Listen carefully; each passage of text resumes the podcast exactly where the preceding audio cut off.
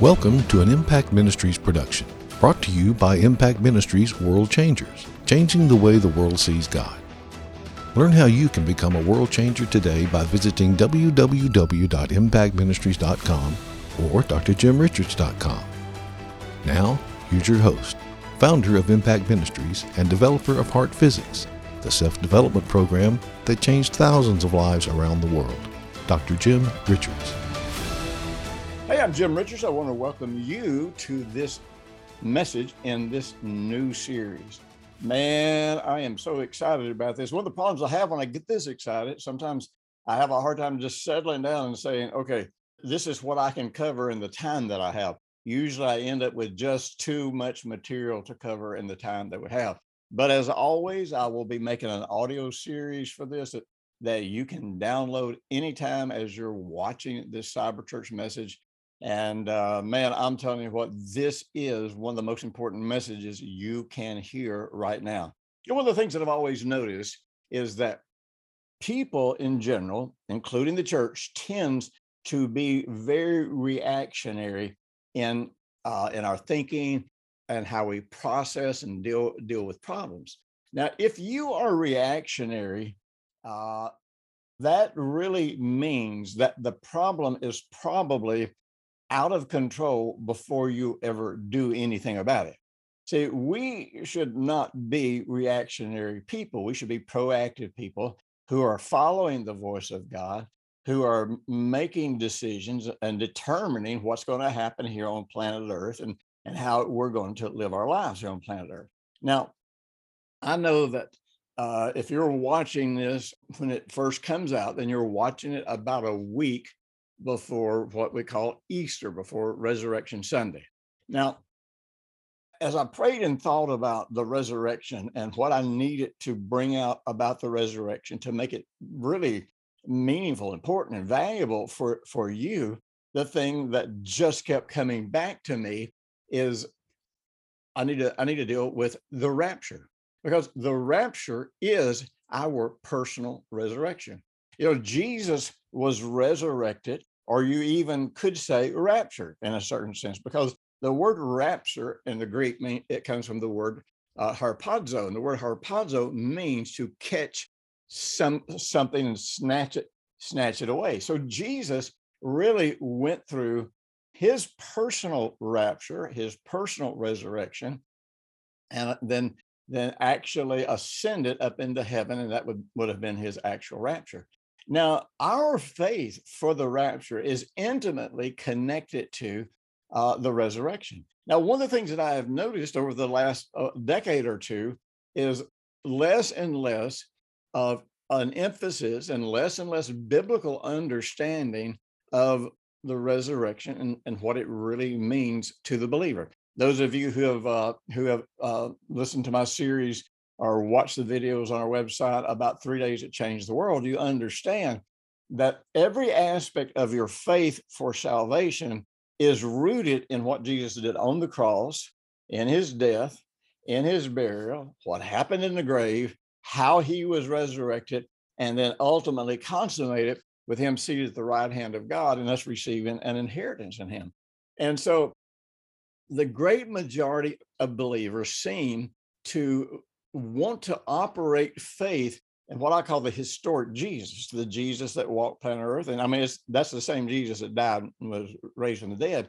But what he did when he walked planet Earth was he created models for us. He showed us who God really was, showed us what God was really like. But he also showed us how we could be and how we could function if we would simply believe the truth about who we are in Jesus, because he is our model, He is our example.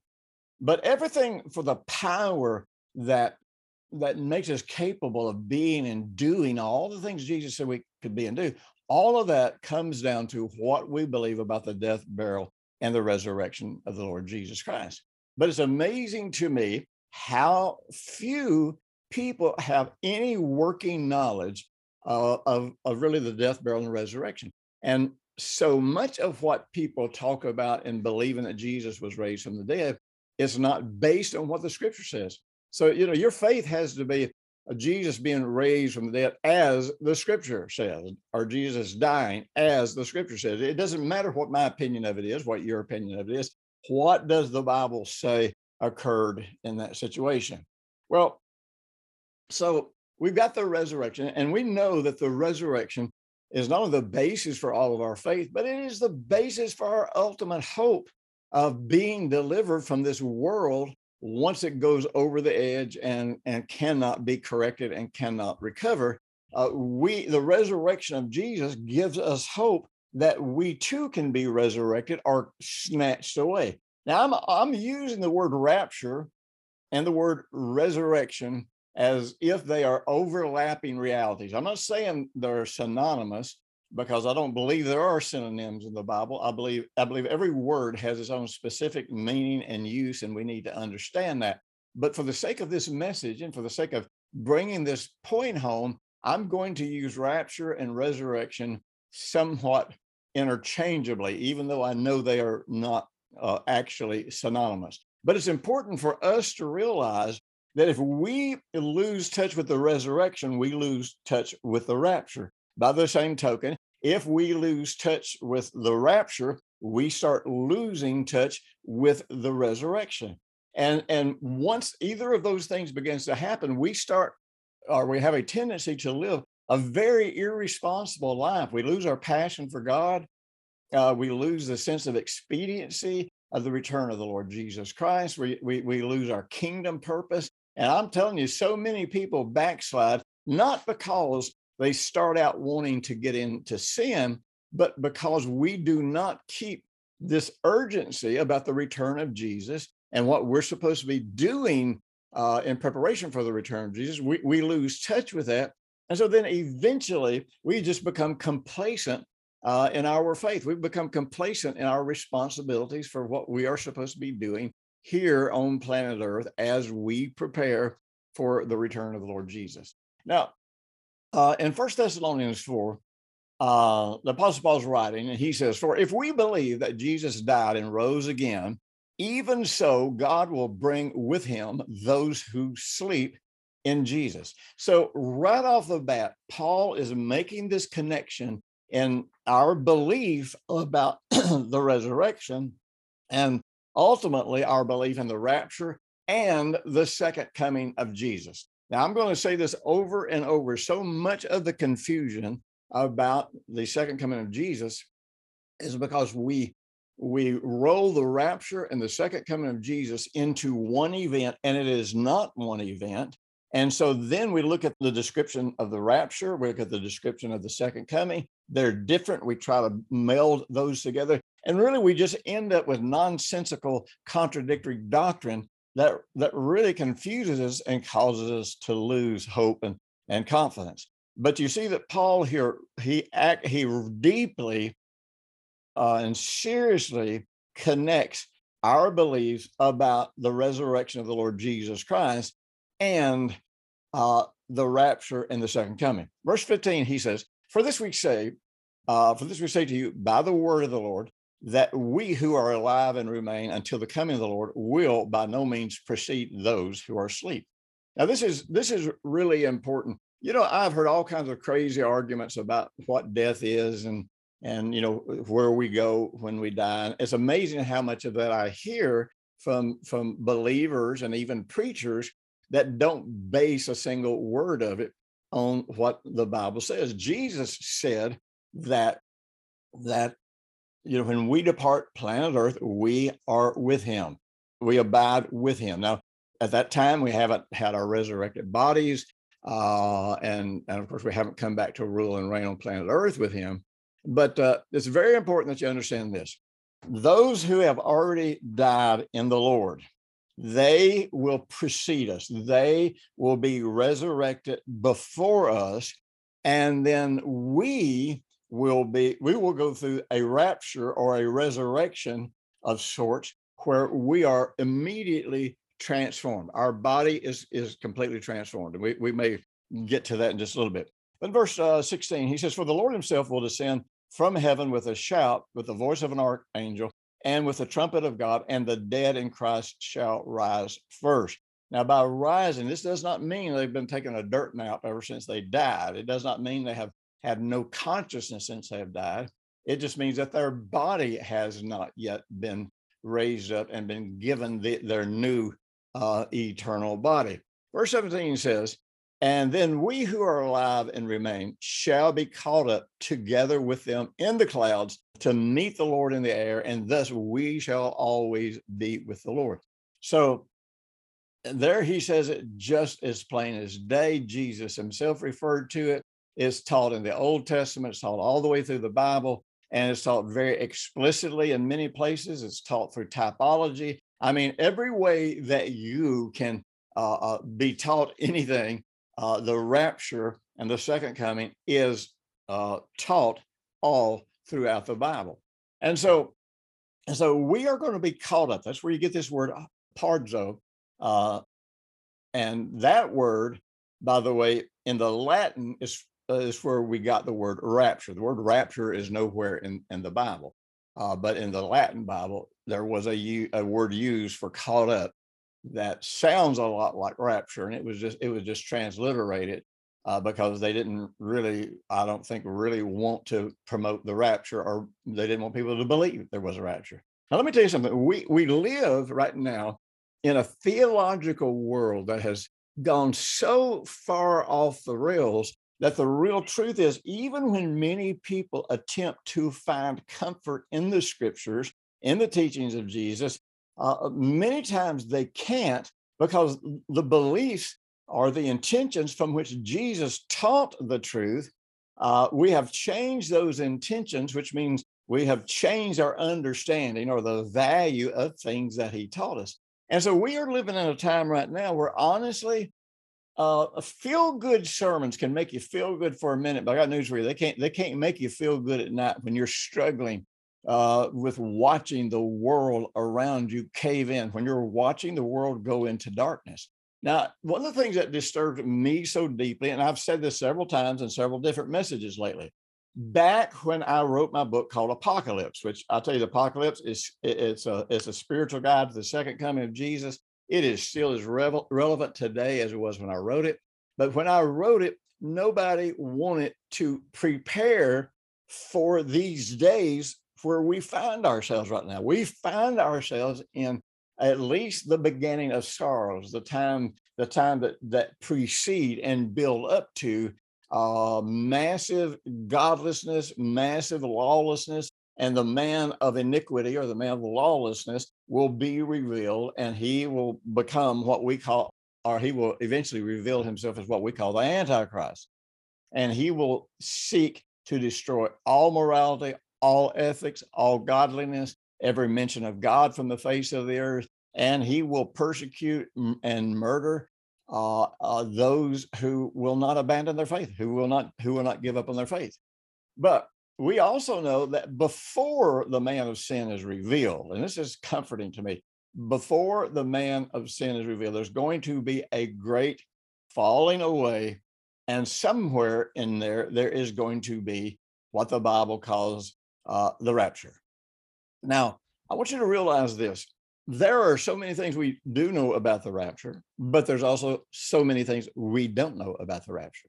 One of the key things about the rapture that we don't know is we ha- we have no specific signs or times of when it's going to happen. Now, see, one of the things that happens, people look at the scriptures about the second coming of Jesus, where he's coming back to overthrow the Antichrist and set up his kingdom uh, and restore the throne of David uh, and rule the world from that throne for a thousand years. Now, the Bible gives us all kinds of signs about how we can recognize those times and recognize what is actually happening. But there are no specific signs, uh, neither are there any preconditions that have to be met in order for the rapture to take place. Now, this is done purposely because you know Jesus has, has left, and yeah, he's been he's been gone two thousand years.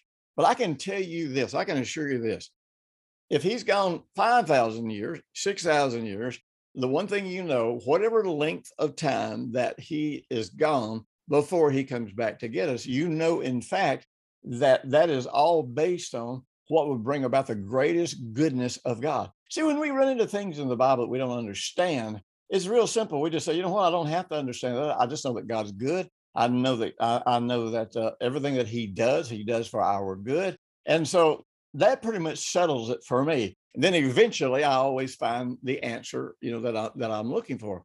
But if we don't start from the place that God's good, God's always good, I can trust everything that God does and anything that God does, and however He is doing it, He is doing it for the good of the human race. He is doing it to bring eternal life to as many people as possible. Well, but let me let me just say this. Uh, even though I said, you know, even if Jesus tarried 6,000 years, he's not going to. We are so very, very close. Now, many people say, well, every generation has believed that uh, they would see the return of the Lord Jesus in their time. Well, you know what? Even if they believed that and it didn't happen, it probably helped them more than it hurt them.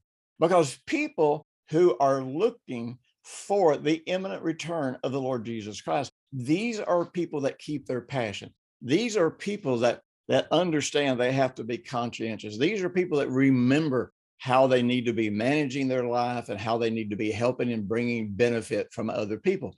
So every generation that believed there there was the generation, I can guarantee you this: it helped them, it built them up, it strengthened them, and it helped make them ready for whatever they had to face in their time.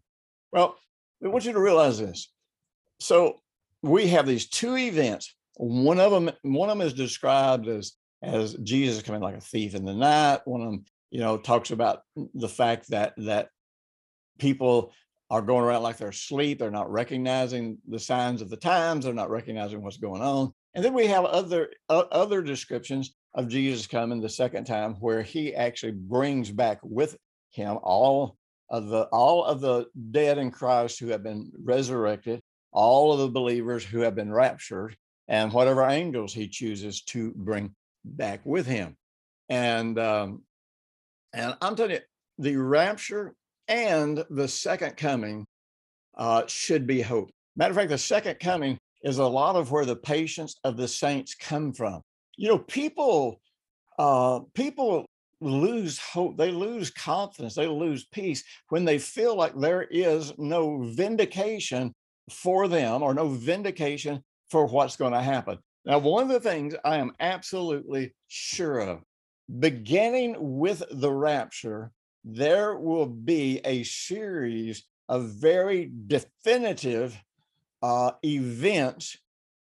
And every one of those events will vindicate God from creation until now. In other words, we will finally see beyond the veil of lies and religion and corruption we will see why God did every single thing that he did and and we will vindicate God and and it doesn't matter how brutal something seemed to us when we were thinking like humanistic pagans here on planet earth we will repent of all that. We will bow our knees. We will confess with our tongues that Jesus is Lord and that he is absolutely vindicated in every single thing that he has ever done.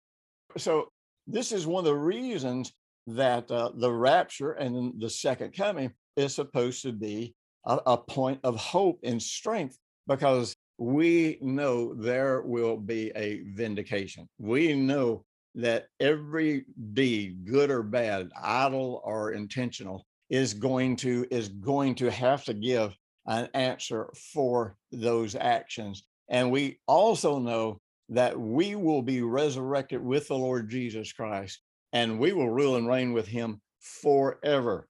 And I'm telling you, absolutely can't wait till that. But let's look at this just a minute. So it says uh, down in verse 18, after it says all of this stuff, it says, therefore, comfort one another with these words. Man, I, I'm I'm liking I'm liking comfort and I'm liking hope. So if I'm going to take the Bible seriously, then when I start freaking out because of all of these wicked things that are happening on in planet Earth, then one of the ways that I will find comfort according to the Bible, which is always right, never wrong, I will start finding comfort and I will start finding relief and, and release by reminding myself about the return of the Lord Jesus Christ, about the rapture. This is so incredibly important. As a matter of fact, in, in the book of Titus, later on in the book of Titus, it actually calls the teaching about the rapture and the second coming, it actually calls it the blessed hope. Now, uh, the word hope means a, a confident expectations of good things. Now, I got to ask you, based on what you're seeing in the news, based on what you're seeing happen in the world around you, based on what you might even be hearing in church or, or on Christian television over and over again, are you hearing things about the second coming of Jesus? Are you hearing things about the rapture? And are you starting to gain a confident expectation of a good outcome for all of this? See, I'm convinced that we're not. I have said this time and time and time again that that uh, our emotions are the product of where we place our attention. And so if I place my attention on something that is positive, that's encouraging, that is helpful, then my emotions change. I start feeling encouraged. I start feeling help. I start feeling a strengthened. But if I put my my attention on everything that's going wrong, man, I start sinking down into a dark hole of desperation and fear and dread. I am convinced that the that the news media, uh, whether I believe some of them know it, but I believe that one of the primary deceptive goals is, in the news media is to destroy hope in all the human race, get people to expect the worst, get people to stop looking for God in the midst of all this chaos. And, and the problem is, as see, we have authority here on planet Earth. As our beliefs go that way, then we make decisions that take us farther and farther and farther down. Remember, the word authority just means the right to do something. All human beings have authority or have the right to rule and reign on planet Earth, and they will have until uh, really until Jesus comes back. Now, so so the problem is everyone loses hope and they start talking discouragement, they start talking desperation, they start talking fear, then we are unleashing on this world a spirit of fear by the authority of our very own words, by speaking and saying these things that bring death and destruction. So this is not the time when we need to be constantly reminded of everything bad. It always amazes me. Every time I've ever taught the, the book of Revelation, you know, the book of Revelation opens with the fact that this is the revelation of Jesus Christ. But I got a news for you. Almost everybody reads the book of Revelation looking for the Antichrist, looking for the devil, looking for the, all of the hard times that, that are going to come. Now, you know, we we, we got to ask ourselves this question, and, and I'll repeat this. I probably already have repeated it in some other places in uh, uh, in the audio series that goes with this.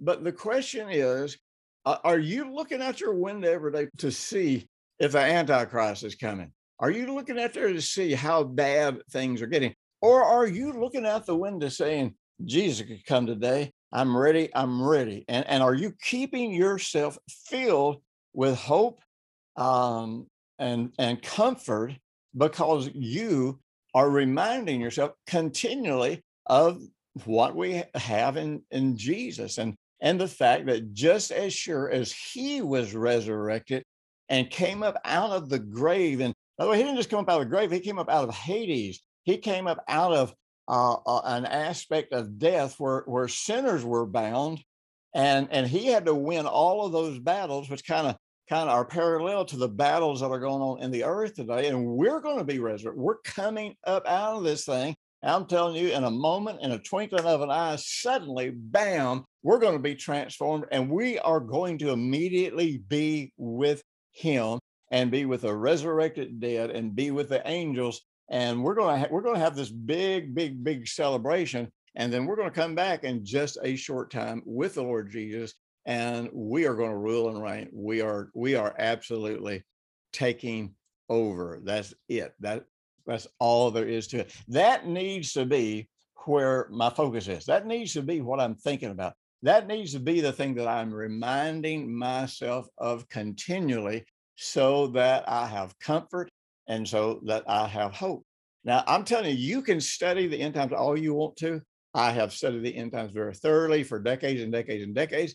I didn't talk about it much, you know, uh, 30 years ago, 40 years ago, uh, uh, you know, 20 years ago. But about 15 years ago, give or take a little, the Lord just spoke to my heart and said, All right, it's time to start preparing people. And uh, again, it was it was just it was it was just so weird. Even though the number one testimony I get back about my book, Apocalypse, number one testimony is I can finally look at the end times and not be afraid. Only book I've ever read about the second coming that didn't fill me with fear. I'm filled with hope. I'm, I'm filled with faith. And I know that I can be an overcomer. Those are the kind of testimonies I'm getting from that book. So it wasn't a negative book, but it, it was amazing to me the people that were critical of me for publishing that book when I did. Uh, because, you know, the, the economy was booming. All of these things were, were going right. And everybody was like, man, look, everything's fixed. I'm like, no, it's not fixed. Nothing, nothing is fixed. And, uh, and so, you know, I, I caught slack for that. So now we get to where we are now, and I'm not teaching too much about uh, the Antichrist and all that kind of stuff. Now I'm now I'm getting criticism. I, you need to be talking more about the end times. You need to be talking more about the Antichrist. It's like, look, I gave you that. I gave you that, you know, over the last 10, 15 years. And now I'm giving you something else to look forward to because this is not the day that you get up every single day and watch the news. I'm I'm just telling you this if you watch the news every day and if it is negatively affect you, quit it, stop it. You know, I discovered a long time ago that anytime I'm facing great challenges, I need to get up, I need to commune with the Lord, and I do not need to make a single decision until I am at peace with God. My heart is stable, I'm filled full of faith, and then I'm going to make incredible decisions. But if I don't do that, I'm going to make reactionary decisions out of fear and unbelief. And even when I'm trying my best to get the good outcome that I would like to get, I'm not, I'm not going to get it because remember, every seed bears after its own kind. If I'm planting seeds in my garden that are full of fear, what do they do? They grow more fear. If I plant seeds that are that, that are full of dread and torment, what do they grow? More dread and torment. So I, I want the seeds in my garden every day to be about the Lord Jesus, about his second coming, about about the fact that we are literally going to meet him and spend all of eternity. And listen, don't forget, uh, if you'd like to help me raise up a billion disciples around the world, go to my website, drjimrichard.com or impactministries.com, and be sure and become a world changer with us because I'm telling you, we are going to keep touching the world till the very last day. Listen, look forward to talking to you next week. I hope you enjoy this. Thanks for listening to the weekly Impact Ministries World Changers podcast with Dr. Jim Richards. If you like what you've just heard, we encourage you to share our web address www.impactministries.com or drjimrichards.com with friends and colleagues. Be sure to check out the resources section of our website from previous broadcasts and our videos. Join us next week for another great message by Dr. Jim Richards.